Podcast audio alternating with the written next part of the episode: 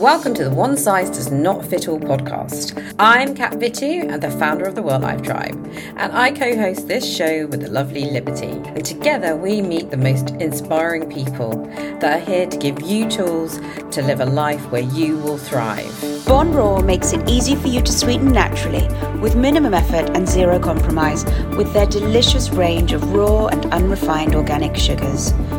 Bon Raw is better for you and the planet.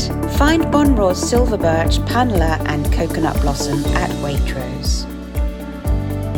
Welcome to One Size Does Not Fit All. It's me, Liberty, and I'm here again with Kat. Hello, Kat. Hello.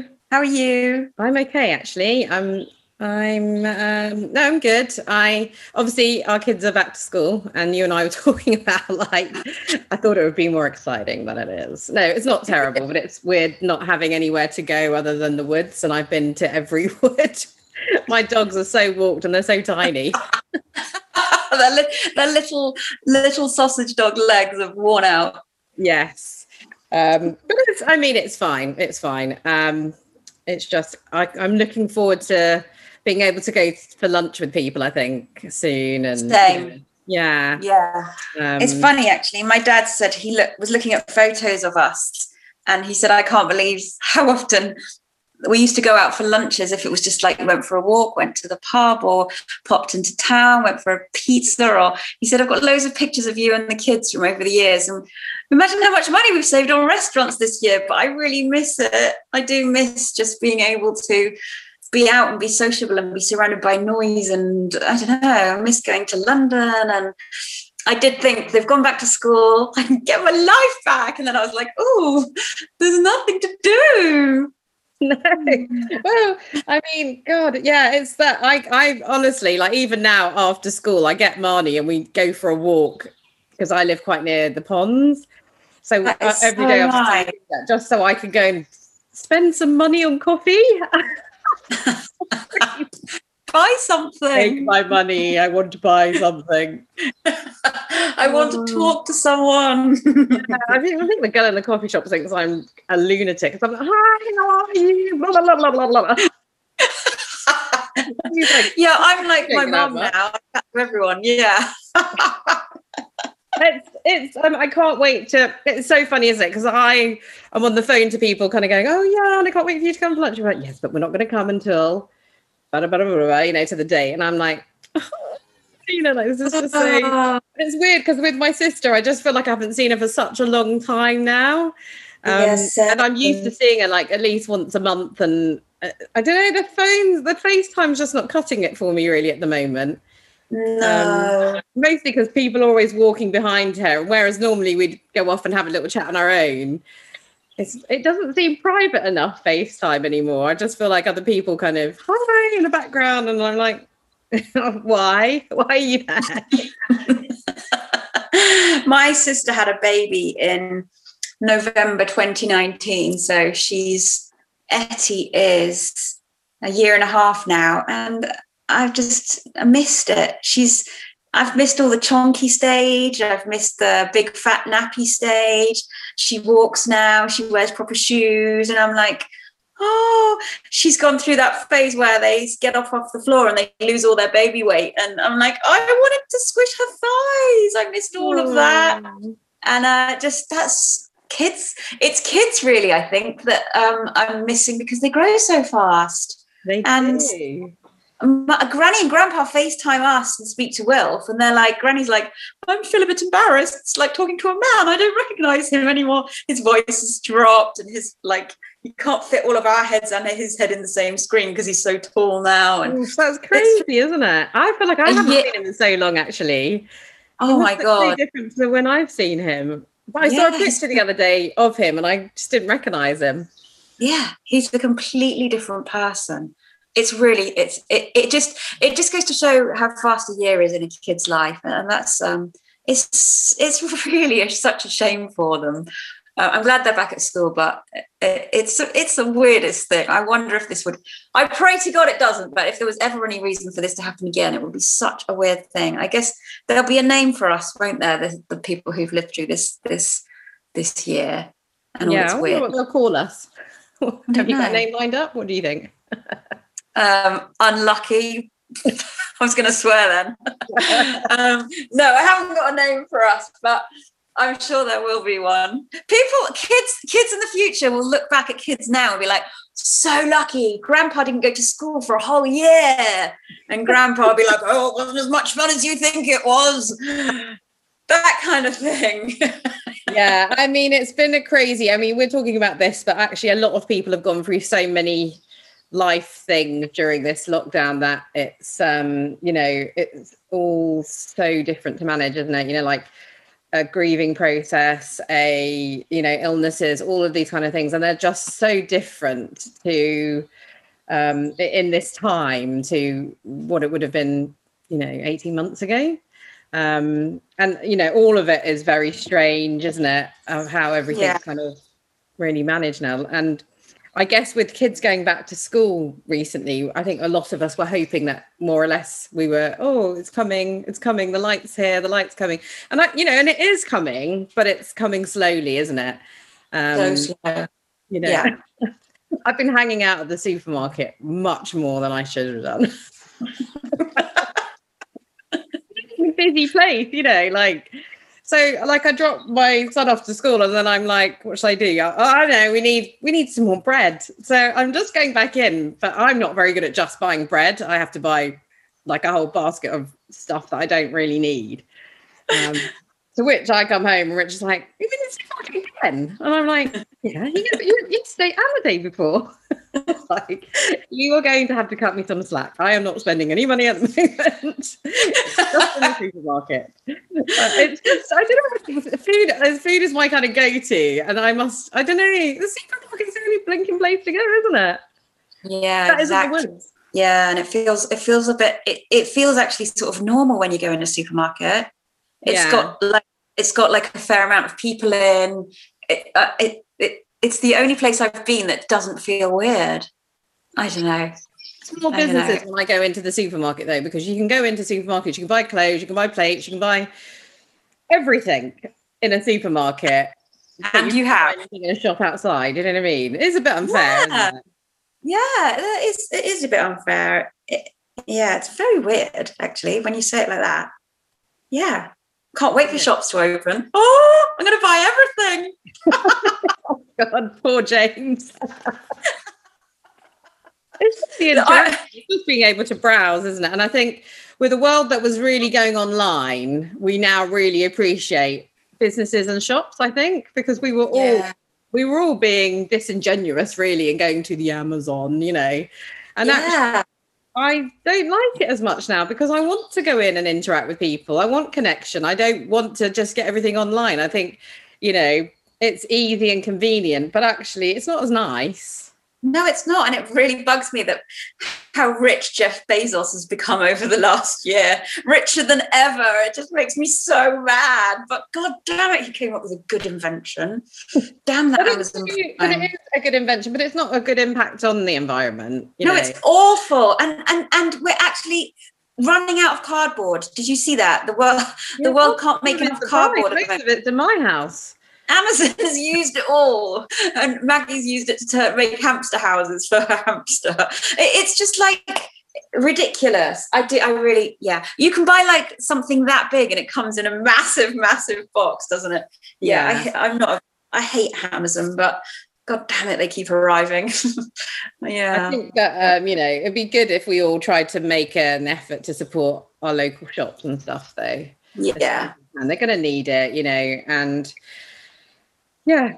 Um, so also in the news, actually, what was covered was obviously the really sad news, which we were also talking about, weren't we? Sarah Everard. Yeah, I mean... And that really obviously um, sparked up um, something in women, the protests at the weekend and everything. And um, and it's and it's interestingly because her legacy has kind of come forward to... you know, really help us notice, hasn't it, that this is something that has not never been tackled, actually, with, you know, what was it, one hundred eighteen women have died in the last year. Um, oh, And we don't know about that, really. The other thing about it for me, which was I was interestingly listening to a debate when this woman was going, when does it end? Because she was like, I was a few years ago, she was like, I was out at a bar. Um, you know, this guy just walked up to me, just grabbed my breast. And his friend went, and, and she was like, stop it. And his friend was, oh, just let him. He's getting married tomorrow. And it's just like, I'm sorry, what are we? Are we objects? And that, that made me really cross, because it made me think, actually, I've probably come across that somewhere in my youth. You know, somebody has always done that somewhere, where they think they can just grab you. And actually, yeah. you can't. And this is the whole point, isn't it? And again, it comes into that when it, the, the men were getting defensive because it was, you know, like all men, they were talking about that. And then there was a massive debate. But it's just like, it's not all men, but if we can all just get the bloody message through, it just makes me cross. Makes me so cross. It makes me so sad. And it's so terrifying. And the fact that it happened and it's brought, raised all of this debate, it just, I think especially um, if you're raising kids now, you think, wow, um, am I doing right by them? Am I sending the right messages? Does my twelve-year-old son respect females enough? Is he learning the right way? Is he, you know, I don't know. It really, it really, it really made everybody check themselves, their own household, you know, the the way they are keeping their house, um, and how things are are, are working. Um, it just struck. I remember when they were looking for her, and it just, I couldn't stop thinking about her when they were looking for her. And then it was just absolutely heartbreaking when everything came to light. And my younger sister, um, she lives in London, and she texted me and just said, I have walked down that road. I've walked exactly where she's walked so many nights after work. And uh, yeah, it's really scary and it's really nasty. But the whole thing about every single woman you know has walked on their own at night. Every single woman you know, and every single one of them has been afraid. And the same can't be said for, for, for males. And um, that's a really sad fact. Um, But yeah, great change has to come. It has to. It just, this this just happens too much, too much. And it's horrid. It is so, it just makes me, it's horrid. It's so scary. Yeah. So and our bad. guest, actually, Tanith Carey, who came on previously, she um, she wrote a huge article. And the article that she wrote was on about, like, basically pornography, which is how available it is on the internet now to everybody, but you can tap in the most horrendous things and find yeah. it like yeah. and so it just shows women depicted in these horrible images. And for children who or teens who get access to that, they they think it's okay and it isn't. Yeah and yeah. so these companies, these social media companies, they have to take some kind of responsibility to this.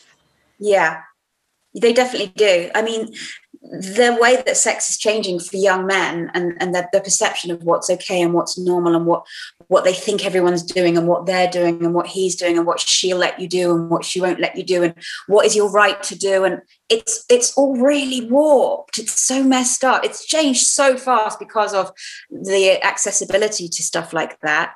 It's really scary. And I think that's why we can never truly know one hundred percent what our kids are doing, what they're seeing, what they're thinking, how their brains are working. Are we growing a person like this under our own roof, that kind of thing? I mean, and the fact that I, this is very specific to Sarah Everard's case, but, you know, this is a person who was, he was a figure of authority. That just, it was just, it, it's just, a, there are so many questions.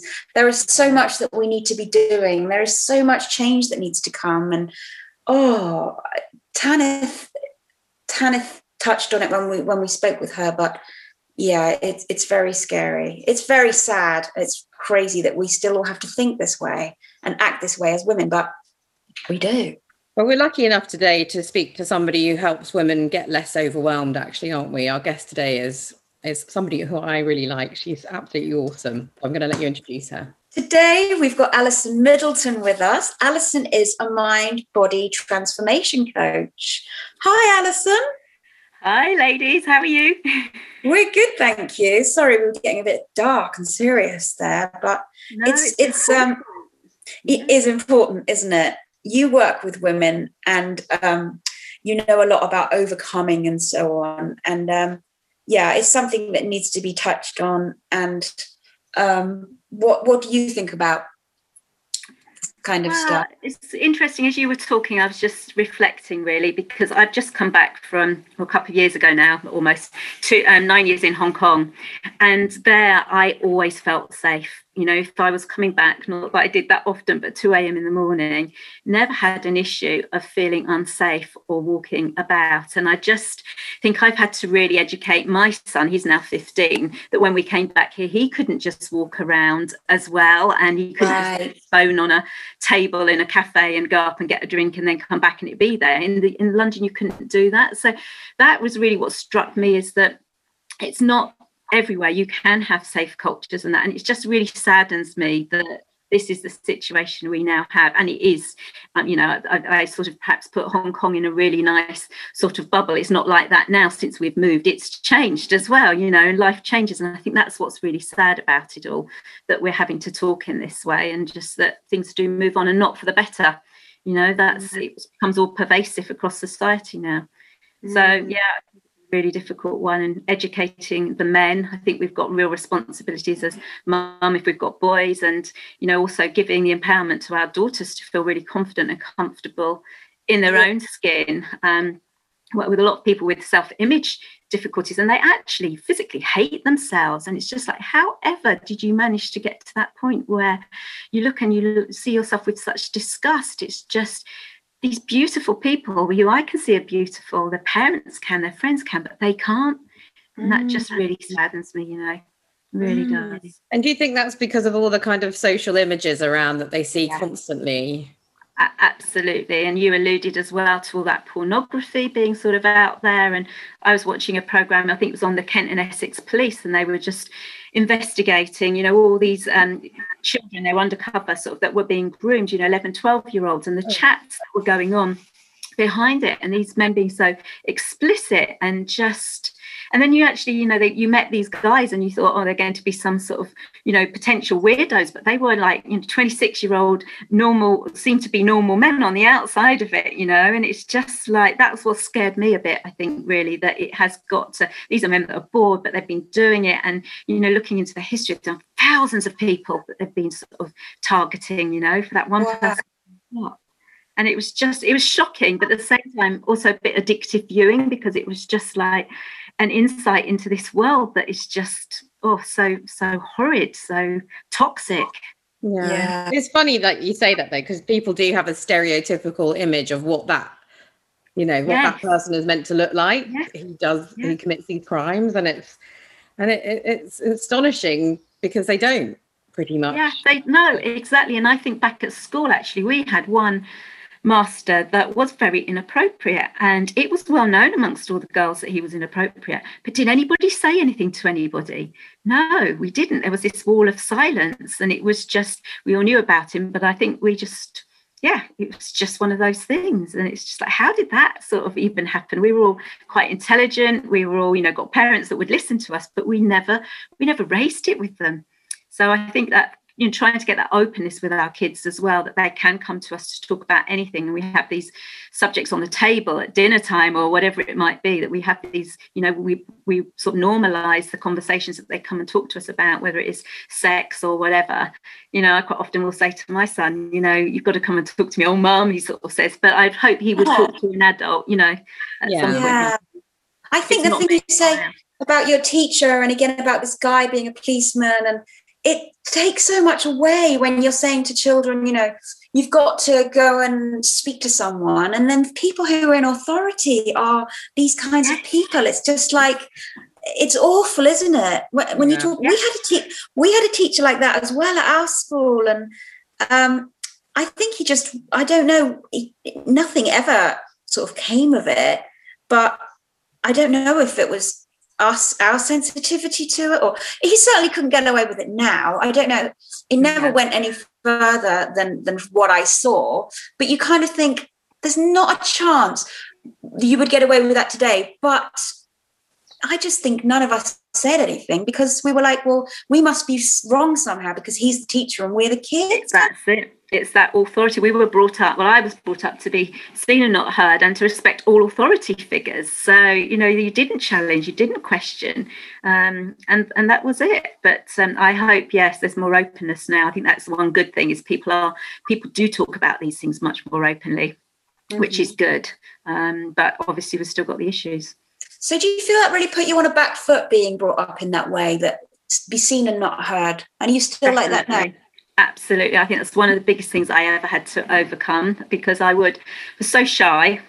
And, you know, if somebody spoke to me, I would be, you go right red, you know, and I, it took me literally, Liberty, till my thirties to actually, and I was in quite senior roles at this time, to really feel comfortable speaking up at meetings and things. Then I would have to set myself little challenges to, um, you know, say one thing at this meeting and write it down and really pluck up the courage to do it. And I mean, once I broke through that, I think that's the thing with our fears. And that's what I've learned is that you have a fear and you break through it, then it leads to this massive expansion and growth. And now you can't stop me talking but um, that was how that. I was, you know.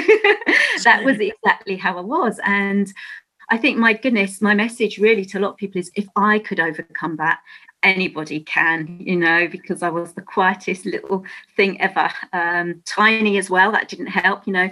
I've had bosses that tower over me and sort of, I felt quite intimidated, and quite bullying bosses as well. So I've always, yeah, took me a long while to speak up and actually know that I had a voice and it was worth hearing it as well, you know, listening to it. Wow, that's amazing. So you, you sort of have to push yourself forward, and then through those little moments of wow moments, that's where you just kept gaining your your, your confidence and growing. Yeah, I think I've lived my last twenty years out of my comfort zone, if I'm really honest. Everything I've ever done has pushed me out of my comfort zone. I mean, when I think, um, when I got the opportunity to go on secondment to Hong Kong, there's one part of me that goes, yes, I'm up for that. And then there's the much, much bigger part of me going, what are you talking about? This is so scary. This isn't you. And getting on the plane, I remember I had to go and leave my husband and my son. And I would do, I would have done anything not to get on that plane to go over there by myself for a association meeting. How I did, and I spent the whole week feeling homesick, the whole week sort of just almost desperate to sort of get home and back into my comfort zone. But I think it's, it's feel the fear and do it anyway. I know that's cliche, but that book changed my life with by Susan Jeffers, because it was a case of, if you don't do it, Alison, you've got one chance at life. You know, you're going to just sit there and just let all this happen to you. No, you've got to just push push through it. And when I look back at what I've done, I've gone, was that really me? Did I really get to do all of those things? You know, because it was just so, yeah, so different from how I, I was. So that is incredibly, that is incredibly brave. Mm, That's going no, against going against all of your instincts. So that yeah. was, is that, how long ago was that? So I went to Hong Kong. That was only, oh, it was about ten years ago now, because we spent nine years there and we've been back sort of a year and a half. So ten so years. So they ended up coming with you? in. in they did, the- yeah. So I went out um, for initiation and had to sort out a school for my son and everything and where we might live. And then we went, so that was in the November, and in the January we went out, we got flown out. Alex was five, so my son was five at the time, and it was an adventure. It was for six months. And, you know, we thought, it's either going to go really well, we're going to love it, or else we will just go and say, treat it as a bit of a family adventure, a holiday, and come back after that six months. But there was, there's a streak for me that was really determined, and that I sort of set myself a goal that within three months of being there, I would be asked to stay, whether or not I wanted it. Pride came to me that I was going to do a good enough job that they'd asked me to stay on. And three months to the date, they did. They did. That's amazing. So that's- Alison, tell, for the audience, just tell everybody what, what it was you were doing then, because obviously you're doing something completely different now, aren't you? Yeah, absolutely. So my background, I started off as a graduate management trainee at Selfridges um, in Oxford Street, which I absolutely loved, retail management, because it was with people.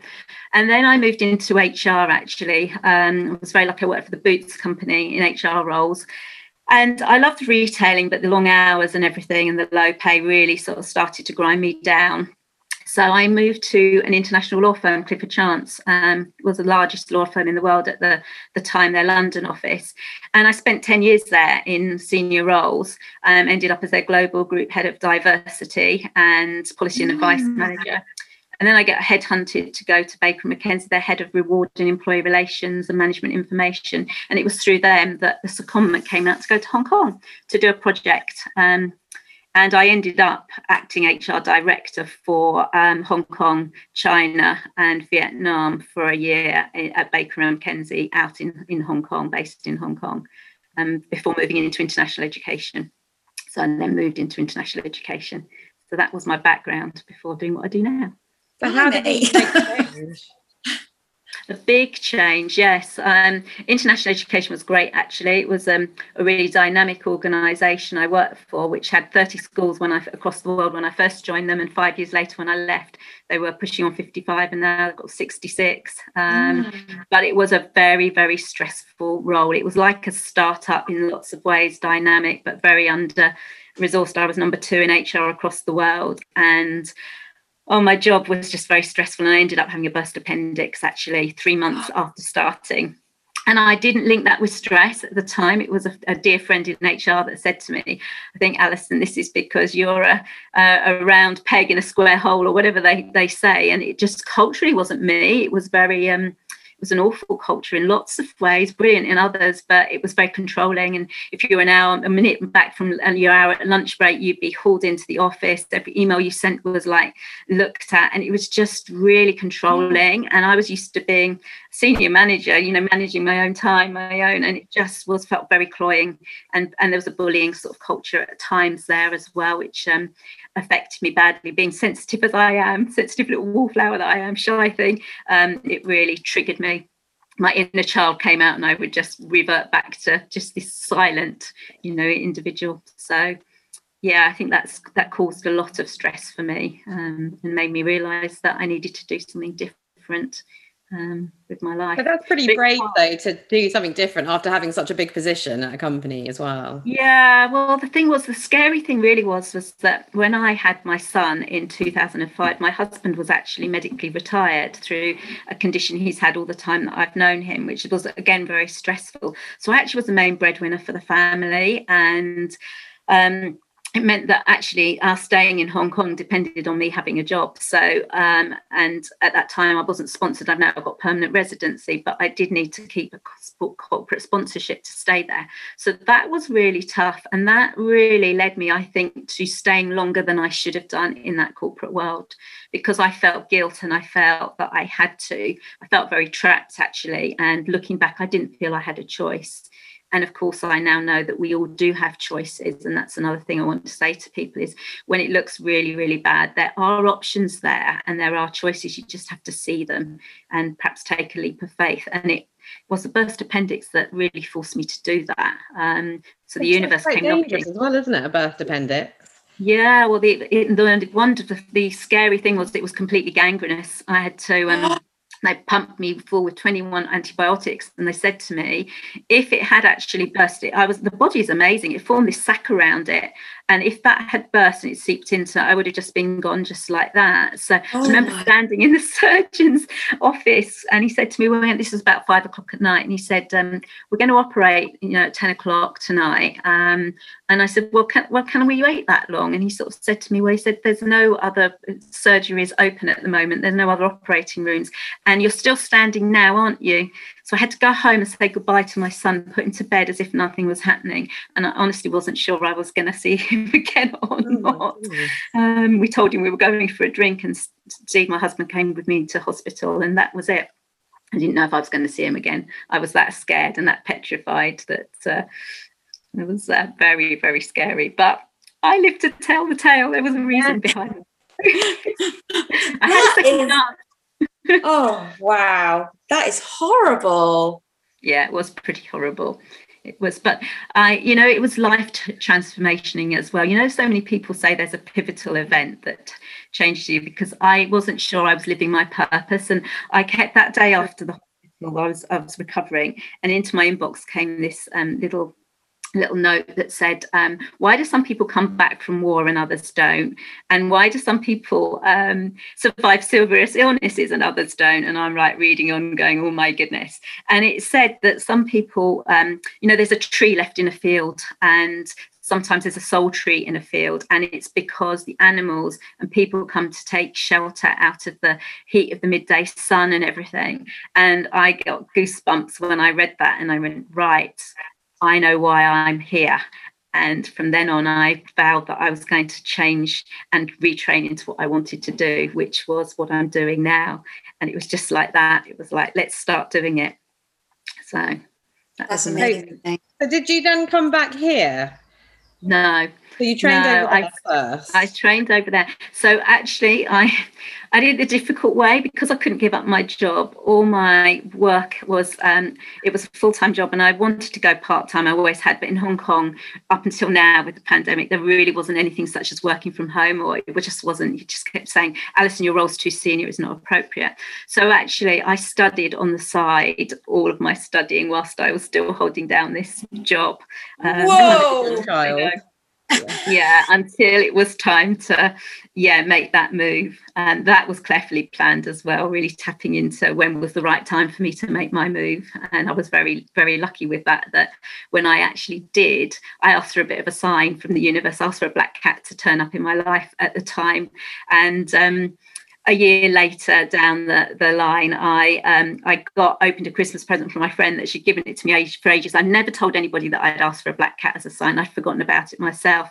Opened her present and then looked back afterwards, and her paper was brown paper covered with black cats at Christmas. And I still didn't believe it. And we went on holiday to um, Thailand for New Year, and I kept seeing black cats. So I came back from holiday and I said to my husband, you're not going to like it, but I'm handing my notice in today, because this feeling was growing in me. And I handed my notice in to my boss, and she was this boss that had been very difficult, made my life very hard. But on that day, she turned around and she said to me, but we don't want to lose you, Alison. I'm going to go and see the C E O. And would you take a part-time role, which I've been asking for for years?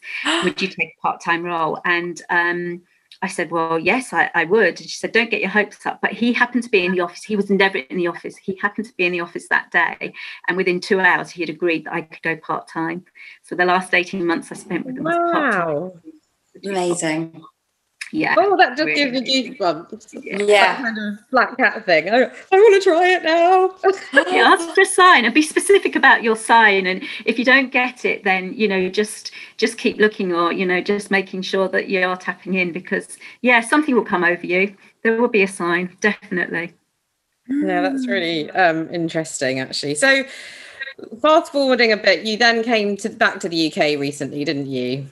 Yes, I came back in um, summer two thousand nineteen, um, came back because, well, the situation in Hong Kong was getting unstable with, with everything. My son's was at a pivotal moment in his education as well, just about to start, you know, for, before G C S Es. And my mum wasn't very well. She hadn't been well for a while, but it was getting quite critical. So I came back to spend time with family. And um, and I guess, did you do more learning when you came over here? You to help, you know, had you started helping and working with clients at this point as well? Yeah, so I've got a business in Hong Kong, a corporate wellbeing business that I'm still going in Hong Kong. So I go in and do corporate wellbeing talks um, for companies like H S B C, Manulife. Um, but here, my focus was much more really around individuals and working with individual clients. And so my main modality that I started to use along with health coaching was um, clinical hypnotherapy and working with the subconscious mind. And then I added sort of N L P, E F T, um, Theta Healing. So I really now work with mostly the subconscious mind. So our subconscious beliefs, really getting to the root cause of why people are stuck in an area of their life. So whether it's a relationship issue or cancer, um, work a lot of cancer patients, trying to give them the best kind of life that they can have, whether that is to actually heal or whether it's to thrive and manage the condition the best they can. And I work a lot with anxiety as well, a lot of teens and young adults with anxiety, as well as, um, you know, more older adults and parents. Wow, your vibe is uh, your this I, this always happens, but Kat said, oh, wait till you speak to her, she's so lovely, and you are. But what your your your um were you spiritual always, or, or are you spiritual? Is that the word I'm looking for? Yeah, well, actually, I was talking to somebody about this today. Um, I always had as a young child a fascination with, um, you know, the afterworld and spirits, but never, I was brought up as a Christian in Hong Kong. I spent a lot of time, um, I was the, the H R representative for the church. They had twenty-eight staff and I was their H R volunteer and sat on their management committee um, as their H R representative for the staff, and I did that. And then it was very interesting because one of the deacons started to realize I was doing clinical hypnotherapy and didn't like it. And the whole church, after five years of working with them, completely, you know, talk about judgment, talk about triggering people. It went absolutely mad. And I ended up actually, I walked away from it because I just said, you know, this is too difficult. And it really led me to believe that actually I am really spiritual. But it took almost that instance for me to stand up and say, this is who I am. I am a Christian, but I am not somebody for organized religion that's so judgmental about people. And actually now I'm closer to that connection than I've ever been, but without too much of that church background. So it was really interesting. Mm. Mm. Yes. I love, yeah. I love, um, I love E F T. I love, uh, I've done N L P for when I, I've struggled with anxiety and so on. Um, I've, I, I don't know much about, but Theta Healing, we uh, spoke to another lady who um, was doing that, but it's the way you talk about um, the black cat and all the, I just, it's so gentle and it's so, um, I love it when someone has a completely different um, eye on things than I do. I, I, I'm very much into all of those things since I joined Kat and the World Life Tribe, and I see so much. There's been so much worth in all of those things for me. But what I find interesting is the way you perceive the world. I just love, I love the idea that there are so many signs around us, which so many people are missing. Um, yeah. And it's, it sort of reminds me sometimes when I listen to you speaking, it reminds me that we should all slow down a little bit, you know, and absorb a bit mm. more of, of, yeah. It's funny. It's just the way, I just love the way you talk. I just love hearing that you looked for those signs and then followed that. And, you know, that the, your boss was in and he wasn't. I, I love it. What I wanted to ask you Sorry, God. was um, when kids come to see you, what are um, what kinds of things do you find that teenagers and young adults are worrying about? Oh, um, the anxiety at the moment is is horrendous out there. And a lot of that is social anxiety. And COVID has, in so many ways, made that worse for people because um, in a way it, it did them, they thought a bit of a favour because they were at home, they could hide behind, you know, the homeschooling. Yeah. But now that everybody's back, that's really caused another round of anxiety in individuals. And because some of their timetables are different one week to another, you know, all that sort of aspect. And I think I've got some people that changed, went into sixth form college um, like in September and never really got to meet their new peer group and new friends and, and forge all of those. So that's been a massive issue. Um, younger children, it is around image as well, um, around eating, around, yeah, just keeping up clothes. You know, what clothes am I going to wear to be in? You know, we've got this society where you have to have all this designer stuff. I mean, my son goes to a boarding school and he's always, you know, it's like so many people have got, you know, these coats, or I have to have these trainers, or, and there's so much pressure there, you know, for parents to be under, to give into, and for the kids yeah. to keep up and be accepted. It's, it's really difficult. Yeah. It's yeah. really difficult, and it starts so young. Yes, yeah. I was um, that kid at school who didn't get the Nike trainers, and, and I got picked on. My dad yeah. came home with a pair of Knicks. I remember that. I was like, oh, I'll wear those. What are you talking about? And he's like, I'm not paying fifty pounds for a pair of trainers. So he paid like thirteen pounds, I remember, for this pair of Knicks. And honestly, the shame of wearing them was just too much to bear. That when I turned up, people are like, what's this? And they were so reflective on the fact that I had these no-name trainers. It was so embarrassing. And I, it always stood out for me that, and it is, it's really horrible when kids bully you. And they were like, they're not Nikes, they're Knicks. And I was like, oh, the shame. yeah, no, I think it's got so much work. I wasn't laughing at the time. No, and I think it's just magnified now for people, and just if there's more sensitive souls out there as well that really take these things very, um, very seriously, and you know they've got so empathetic. But yeah, I think that's really difficult for them, really, really difficult. I watched this interesting documentary on twenty somethings, and it was they were with their mums, and it was on the B B C, and they did a swap with their mums just to show their mums how difficult it is now being twenty-one. It was so interesting because their mums went, oh, God, they're just awful. All they do is on their phone, da-da-da.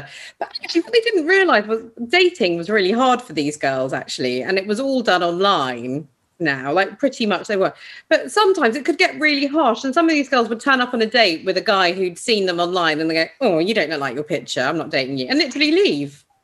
And it was oh, so, yes. so judgmental. It's actually, it's horrible. Yeah.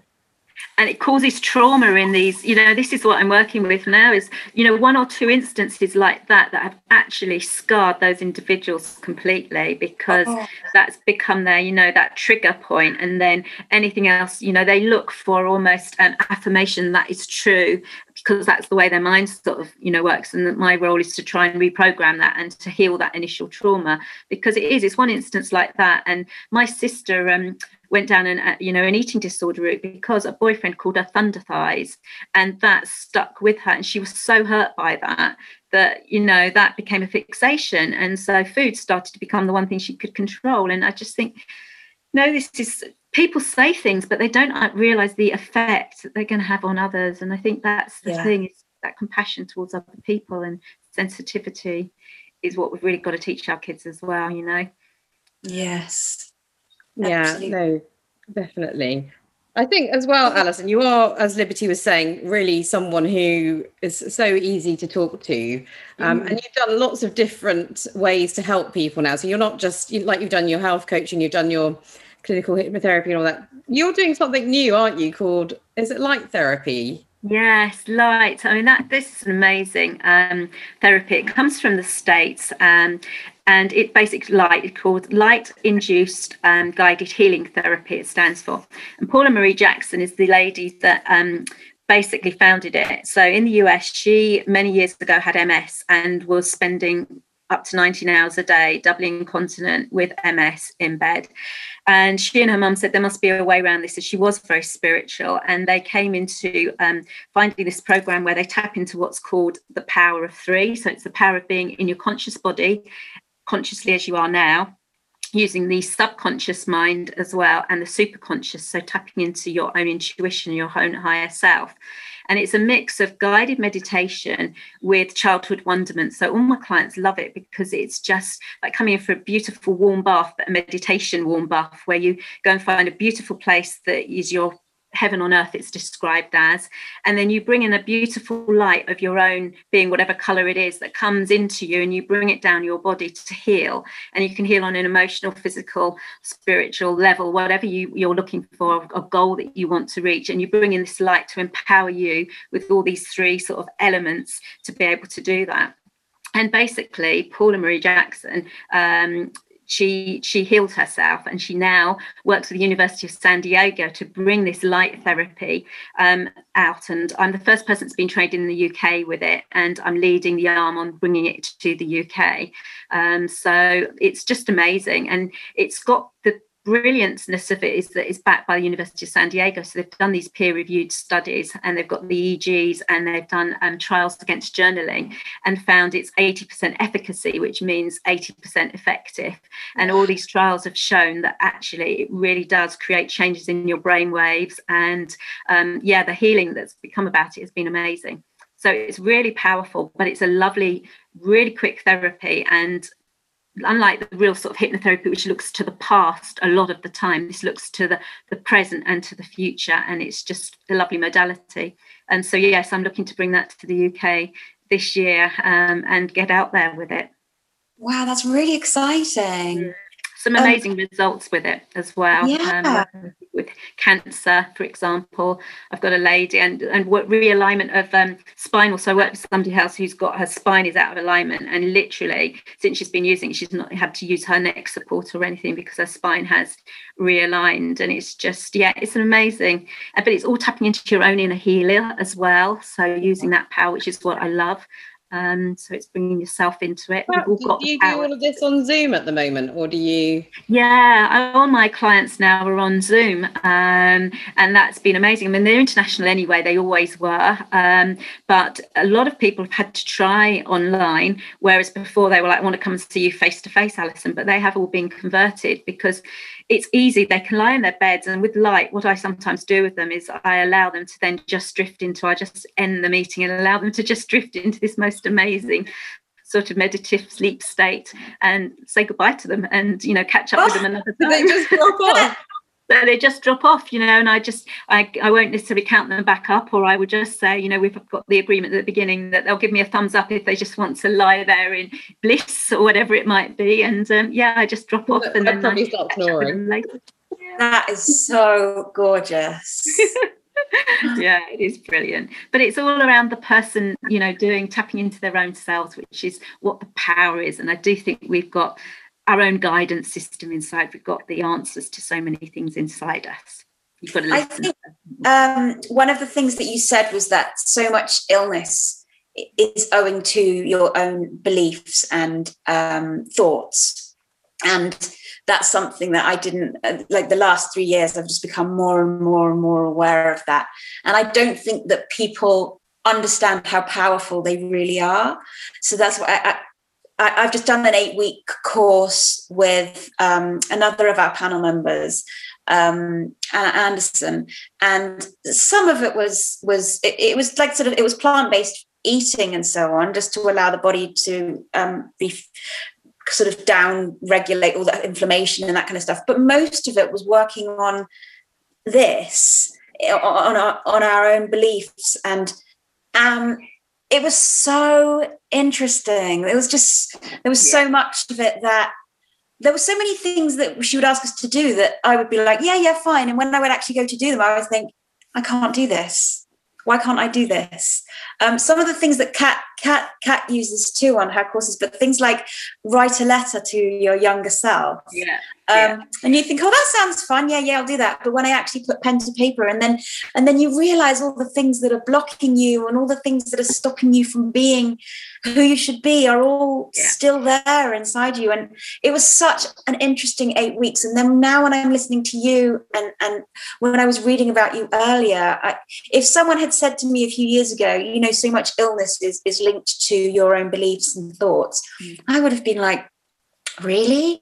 Um, but now one hundred percent, I one hundred percent see that. And my fear is that so many people don't understand that. And yeah. so many people say, oh, well, I, I'm, I'm going to end up this way anyway, because my mum was like that, or my dad was like that. Or, and I just think that's so scary to just believe that you are predestined to a certain yeah. path. That you're powerless in your own destiny. Yeah. Yes, and I was like the, you know, the twin studies um, where they look at twins, oh. you know, it does come down to, I've got a wonderful picture that I show sometimes for my clients. One client that, you know, one of the twins looking really ragged and old and, you know, got cancer and everything, and the other hasn't, purely because of their different lifestyle choices and what they've been able to turn on or off in their genes, you know, and it's just, yeah, you have that power. Yeah.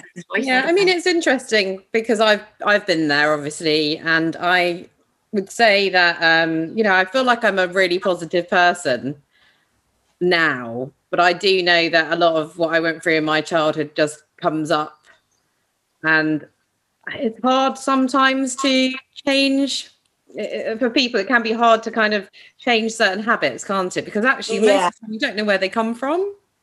No, and that's where that's why I love delving down as to where do they come from. You know, is it sort of your parents? Is it ancestral as well? Um, you know, that there is so much there. And I do, Adele, for those clients that are interested, I do do the past life work as well, because I'm doing a diploma in past life regression at the moment, which is like a postgrad. And that's fascinating as well, because so much of what we do bring in is inherited. You know, they've, they've done the stories from the, the Holocaust that nine, you know, six generations down, that the trauma is kept in the cells and the D N A and passed down. And it's the same thing with some of our, our triggers. And a lot of it can be um, triggers from past life experiences um, as well. Or if you don't believe in that, just the ancestral blueprint that's in your, your D N A and your cells that comes down. So yeah, I, you know, that's the case. And also it's more complex as well. You know, it's not a case that we just create, you know, our reality as well. But sometimes I do a lot of purpose work as well. So it's what's my purpose and what have I come in here to learn, teach other people and learn lessons myself. And sometimes people do have illnesses that are teaching them something, um, you know, or they're getting a lesson from as well. So it's not just a case of, you know, I must have done something awful or thought something awful to get cancer or whatever that might be. It's much, much broader than, than that. So I don't think, you yeah. know, blame and it's down to all of us because yeah. it isn't. That's interesting, because that used to that was my fear thought that used to come into my head a lot actually, and I didn't realize I was doing it a lot, but I would honestly just question myself the whole time, just going, well, what bad thing did I do to make this happen? What? And I'd go scratching for it all the time. Yeah.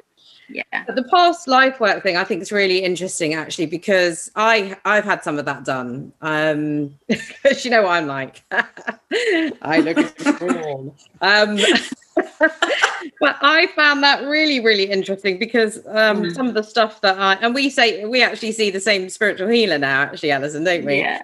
And yeah, um, he was yeah. like basically um, telling me that past life for me had shown up abuse on past life, which is why a lot of my kind of abdomen region, this, that, and the other. And I know it sounds bonkers to some people, but but personally for me, it made an awful lot of sense to yeah. certain situations in my life. Yeah. Um, so I, you know, I, I'm. I mean, for me, I'm very interested in that, but I'm very open to listening to it. But also, I think, you know. I think there's always some work to be done, isn't there? Yeah. Always, and there always will be, because events come in our lives that trigger us and maybe trigger something. Um, you know, about us, I always tell the story about a guy who started having panic attacks at age thirty and didn't know why, and had all the tests, and he said, "I'm dying, I'm dying," and the doctor said, "You're not, you're fine." But you know, when he went work back, what what it was was he'd previously just gone to visit somebody in hospital, and that had triggered in him when he was a baby. We regressed him back, and he was a baby. He was put in an incubator with jaundice, and he wasn't sure he was going to survive. And the hospital trip had just triggered subconsciously that fear, that fight or flight mechanism that he'd had as a baby in the incubator. Oh he heard that, his panic attacks went completely away. So that happens, the same thing with, you know, sometimes the past lives, there can be something or a thought, or we get a feeling around something and it's like, well, I felt this before, and I, but I don't know where it's come from. And yeah, it can be something that's just triggered us like that, that we're completely unaware of. So it's a bit like being a health detective, trying to find what the root cause is and uh, mm. you know, the answer. It's, uh, I love stuff like this. It's so interesting. It really is actually, and I think if people are honest with themselves and they look a bit deeper, you do re- you, you have to be honest and go, well, why did that happen? You know, like, and also because sometimes with these thoughts you do beat yourself up about, don't you? Yeah. You know, like, oh, I must have done this, I must have done yeah. that, and it's actually you didn't do anything. Most of the time, yeah. you haven't done anything. Well, yeah. you'll laugh at this, Kay, because um, uh, I'll laugh at this one because um, I was just talking to uh, to you earlier around the fact that um, I had this flea problem with my new house. I'm moving into a new yes. house and discover that the carpets are completely full of, of fleas. And there's me, what have I done to deserve? I haven't moved in yet. Because of it, and what have I done to deserve this? And is it my parasitic, you know, have I got parasitic energy that I'm bringing around here? You know, what is it about about me that's sort of brought this last straw? You know, and all these disasters that have happened in my life in the last like few weeks around things. What, you know, what have I done? You know, and it's true. And so my flea story has been sort of, you know, sometimes things just happen. Read our email exchange. People are like, what the hell are they talking about? Oh my God. Ooh, I wonder why that happened. You know, like, yeah. could it be that something you're not meant to? You know, it was all really, but the thing is with Alison, you can say that to her. It's just, it, we have those kind of chats, don't we? We haven't even known each other long. I'm like, oh, do you think, what sign do you think that is?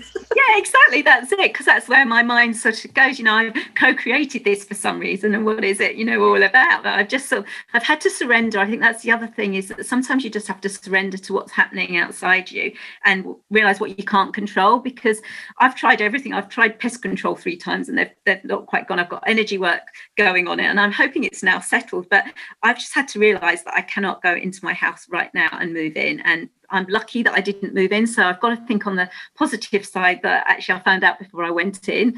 Um, but it has been a real case of me just going, you know what, I'm not meant to be in there right now. Whatever the picture is, I'm just okay with that. And I just have to go with it.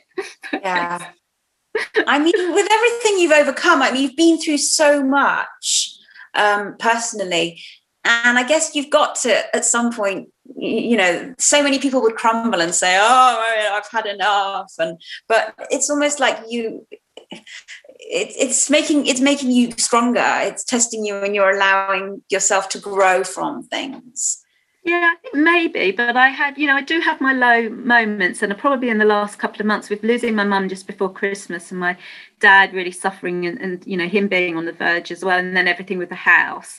And I'm splitting from my husband, all very amicably, but that's all happening at once. I do go through these periods of time. I had one on Monday on Mother's Day, on Sunday on Mother's Day, and it was really difficult. But what I think I've realised is that I know I'm going to bounce back, and I know I've got these tools and that has, and support networks now that really helps me. So I'm not saying that I don't have the same challenges and I don't go low, but I bounce back a bit quicker and I know what to do to sort of get myself out of it. But I still do have those lows, you know, it's still really sometimes really tough. And I go, why me? Why couldn't it be easier this time round? I only wanted to move into my house. What's, you know?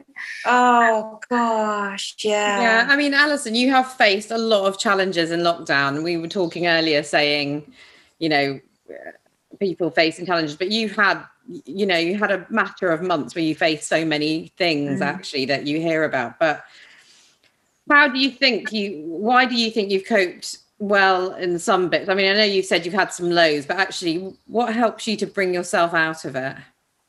Well, the main thing is always going outside and doing a walk in nature, you know, whatever the weather is, because, and I'm living middle of Epping Forest, and it really it decompresses me. The moment I'm out there, I just feel this sort of stress just going, and I, I breathe, and that really helps. So I think, yeah, doing little things. And I've got, you know, a little tool that I do, which is peace begins with me. So you just say each word, peace mm. begins with me, which is, just is very quickly gets me into it's the acupressure points here, and it just allows me to know that actually I I'm the source of this, and I can choose to think a bit differently. I can choose to actually go and sit with my head under the duvet for a bit, or I might do that for a little while, but then afterwards, you know, I can actually go and do something that is going to bring me some a bit of joy. So something I want to do, whether it's a book, sitting out in the sunshine, or a walk, it's my really go-tos.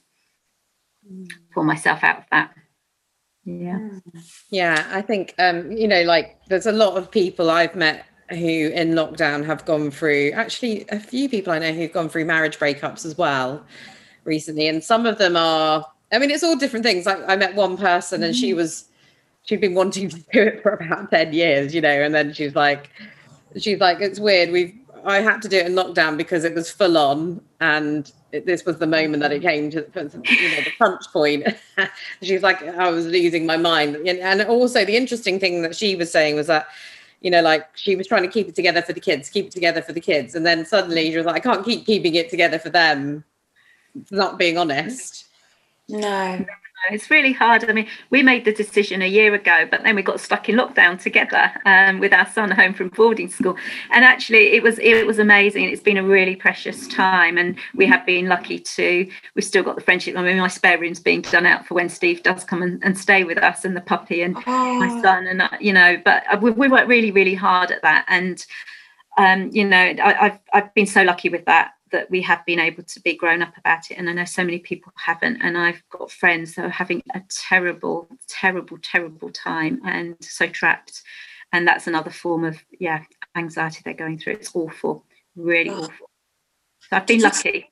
Do you, do you feel relieved that you made the decision? Yes, I think it was the right decision, definitely.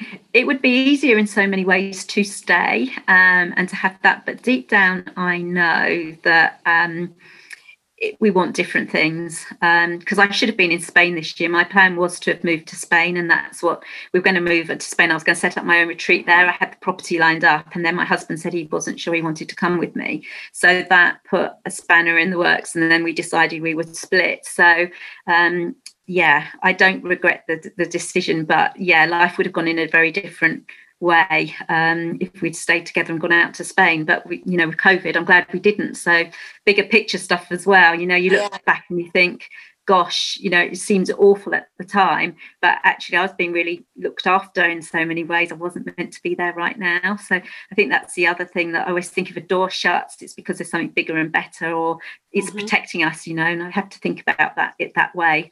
Um, and Spain is on hold. Spain is not, not going to be there, but Spain is going to happen just a few years later down the line, I hope. So it's, you know, it's just been adapting really to what you can control again and what you can't. And what kind of retreat were you looking to set up? Right, so I was looking to set up, so people coming to work personally with me, um, but also it was going to be a retreat for um, like empowerment. So in Hong Kong, we ran, I ran with an, another friend of mine, some kids' empowerment days and women's empowerment oh. days. So I was going to have lots of visiting practitioners. I've proven my connections across the world to come and do like different workshops, crystal workshops, you know, candle healing, whatever it might be. Um, so having people there, and then maybe having corporates as well, like corporate teams to come and rebuild and recharge. So that was Was, that was the aim, and I found my property outside Girona. I fell in love with it. I was all set to go, and then yeah, the split with Steve meant I couldn't couldn't do it on my own, and actually COVID, it wouldn't have taken off anyway right now. So I was I'm lucky. Sounds gorgeous though when it happens. Yeah, still still is my my dream there to to have that and be a sanctuary for people to come and and recharge, you know. Um, yeah. And yeah, teach the local community as well. So have sessions for the local community, but having, you know, people come in from afar, from across the world, come and do different workshops and yeah, yoga and all sorts of different modalities. Isn't it interesting though that, that that kind of stopped and then COVID kicked in? So it really wasn't meant to be. It yeah. really wasn't meant to be, actually. It was interesting because um, I work with a, a, a medium um, and I've worked with her for the last couple of years, and she's not your normal kind of predictive sort of future, but just sort of just alerting me to various things. And she kept saying to me, you'd be really protected in Spain, really protected. Something big's coming. I can't see what it is, but you and your family are going to be really, really safe. And this is a really safe, you know, building and everything. And of course, none of us knew, and she didn't know the extent of COVID, and that was what she was alluding to, but didn't know what it was, what, uh, what was happening or how quickly. And so, you know, I was very blessed that I didn't go ahead, because yeah, I would have been all on my own out there with no tourists, no no, no visitors. Um, so my most nightmare, that is, not having people around me. So yeah. Yeah. And um, what puppy did you get? We've got a King Charles Cavalier Spaniel called Rosie. Oh, that's so sweet. Rosie, how old is she? She's six months now, and she's with Steve at the moment, but she is my, I never thought I'd feel that way about an animal. She is like my soulmate. I look into her eyes and she looks into mine, and I'm just like, oh my goodness, she's like my little baby again. Oh, I never thought I'd feel that way. And I, I can totally animals. relate to this. Yeah, we get it. We get it. She just sits on my lap, sits there with, uh, when I've got, you know, just working away, and we've got the laptop there. She's just all curled up, and she's just like, yeah, she's given me a lot of comfort, actually. Pets are a great deal of comfort, you know. I was going to say that. Yeah. Yeah. They're very calming and loyal, and my two are fast asleep here. But I got my dogs at a time when I was really, um, struggling and not really wanting to go out or do anything. And I always say that was about six years ago. I got, I got Olive, and it was a case of, you've got to walk this dog, and going outside, like you say, going outside and walking her. I think she saved my life. I really, I, I just, it made such a difference to yeah. everything, having that responsibility. And every day I'd look at her and think, does she really need to go? And I was like, of course she needs to go. And it, it was the best thing ever. Yeah, absolutely. I think when we do something for somebody else, whether it's an animal or other person, it gives us a real, that purpose. I mean, there's research on this that, you know, you take the distraction of what you're going through and you give somebody else and you start to just heal or just feel better. And just, yeah, it's amazing. I've got my dad's retriever down here on by my feet because I'm at his house at the moment. And that's where Tyler's there, T T, faithful friend. Yeah. Oh, you say that, um, you know, your most significant influence is, you know, your dad. Um, and and your your mum, who sadly you lost just before Christmas, mm-hmm. um, which was obviously a massive blow to you, but also so nice that you came back to be with her as well. Yeah, so um, lucky to have that time, Kat, definitely. Yeah, that must have been, you know, you must feel like that was such a nice thing to be able to come back and have that moment with her. And now you're you're you're looking after your dad, aren't you? Yes, between my sister and myself. So I, I stay here most of the time and then my sister fills in um, when I can't. That's another reason, I think, for not being into the house, because I'm probably needed here actually with my dad right now. But I do feel that my things are spread between house in Kent, where I've lived with Steve, you know, since lock, during lockdown, and then my dad's here and then my new house. So I've got things in three different places. And yeah, so it's a bit of a challenge. But yeah, my dad has been, he's been wonderful. He's been, since my mum's been ill, he's been a real rock for her. He's been amazingly selfless, but he was also really a guy out in the community. So he always would volunteer for the local sort of, uh, you know, financial, these are financial directors who do the accounts for the church, accounts for the hockey association, Rotary, be president of. And I just always wanted to emulate him in that. So I've always gone and sat on committees. I became a J P. Um, I did that J P for six years before I, I went to Hong Kong. I only gave it up when I went to Hong Kong because I love that feeling of, of giving back to the community, being part of it and having all these people around you. I think that's so nice because actually that's quite lost a lot these days and not all communities yeah. are like that. Um, And I've moved recently to more of a real, like a small village, like a teeny tiny village. And I've latched onto the community feel here and it's so different because everybody seems to know each other, but yeah. they know the localised, it's all about using local people, isn't it, as well? Yes. Like, yeah, absolutely. And, and, yeah. And it's been, it's, it's been really nice actually trying to uh, kind of find that out. But you also say that your mum was a huge influence yeah. in your life as well. My mum, because she taught me to be a real friend to people. My mum, mum was an only child. My dad had his elder brother die, so it was a very close-knit family. I was brought up in just like the four of us with my sister.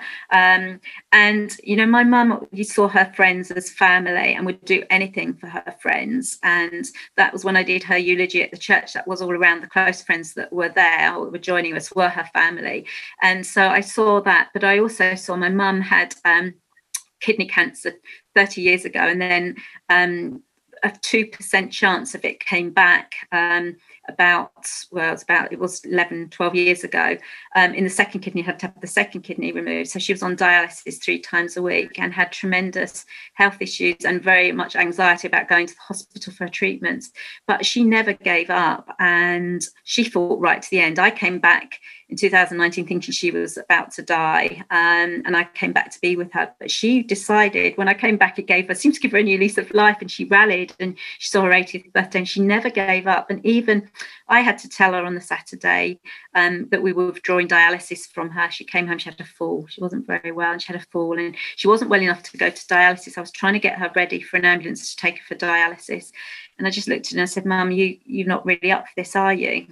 And I spoke to the doctor and I had to come back to the to my mum and I had to say to her, Mum, you can either go into hospital and they'll see if they'll do dialysis, but it might be too difficult, or that's it. And she just looked at me and she said, so I'm going to have to die. I'm going to die. And I said, I'm really sorry, Mum. Yes, you are. And that's the hardest thing I've ever had to do, was to tell my mum that within literally a matter of days she was going to die.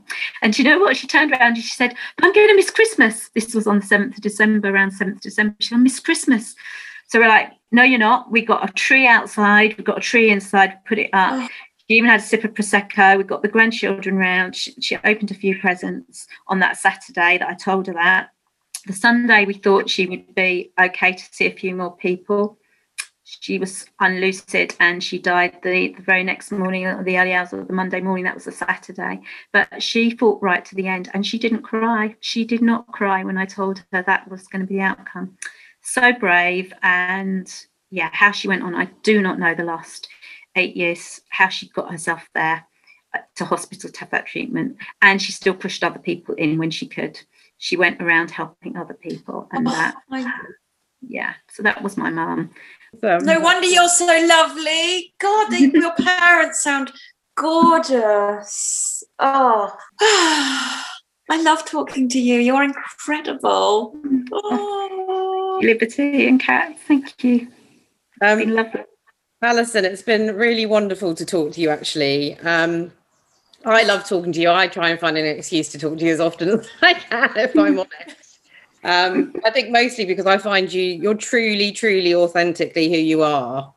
Yeah. Um, you're just very honest. Um, and, you know, and I, I know that what you do is really from the heart. And I love your energy. I love your spirituality. Um And the people that you help, you actually really, truly help. And I and I believe that this kind of, you know, like light therapy and everything, I think this is a wonderful thing that you're bringing over here as well. Um, and I can imagine that your clients absolutely love working with you. Mm. You know, um, thank you. If somebody's listening today and they want to find you, where can they find you, Alison? So they can find me on my website, which is w w w dot a m one health dot com. So that's A M, Alison Middleton, one health dot com, or alison j middleton at gmail dot com as well. So my um, email address. So they can find me there. Yeah, I mean, Alison has got a lot of strings to her bow. Um, and, mm. you know, it's definitely worth, if you are feeling any kind of overwhelm at the moment, or you're going through any kind of illness that you you know you want some help with, um I mean, I would one hundred percent back up anybody to give Alison a call as well. Um it's been, you know, I find it, I've spoken to you many times, but I absolutely, every time I speak to you, I just find it even more of a pleasure every time. It's just so wonderful. And I know this is Liberty's first experience, but it's she's absolutely amazing, isn't she, Liberty? Unbelievable. I, I feel like I've known you always. And I feel like um, I feel like I've met someone who I just wish I wish there were more of you, because your intention is so pure and, and good and kind. And sort of when Kat said just now about um, your dad and that sharing and that community and that being out and and making yourself available for the service of other people, just because that's how big your heart is. There are not enough people like you or like your dad or your mum in, in the world. And it, it just, you're just lovely. And I want light therapy and all your other therapies and everything. You are lovely, lovely, lovely. And and what a lucky son you have. Oh, yeah, I'm you. lucky. No, I'm lucky. And thank you so much for having me today. It's been wonderful. Brilliant. Oh, welcome, Alison. It's been so nice to talk to you. Yeah, thank we're you. The lucky ones. Thank you. Thank you.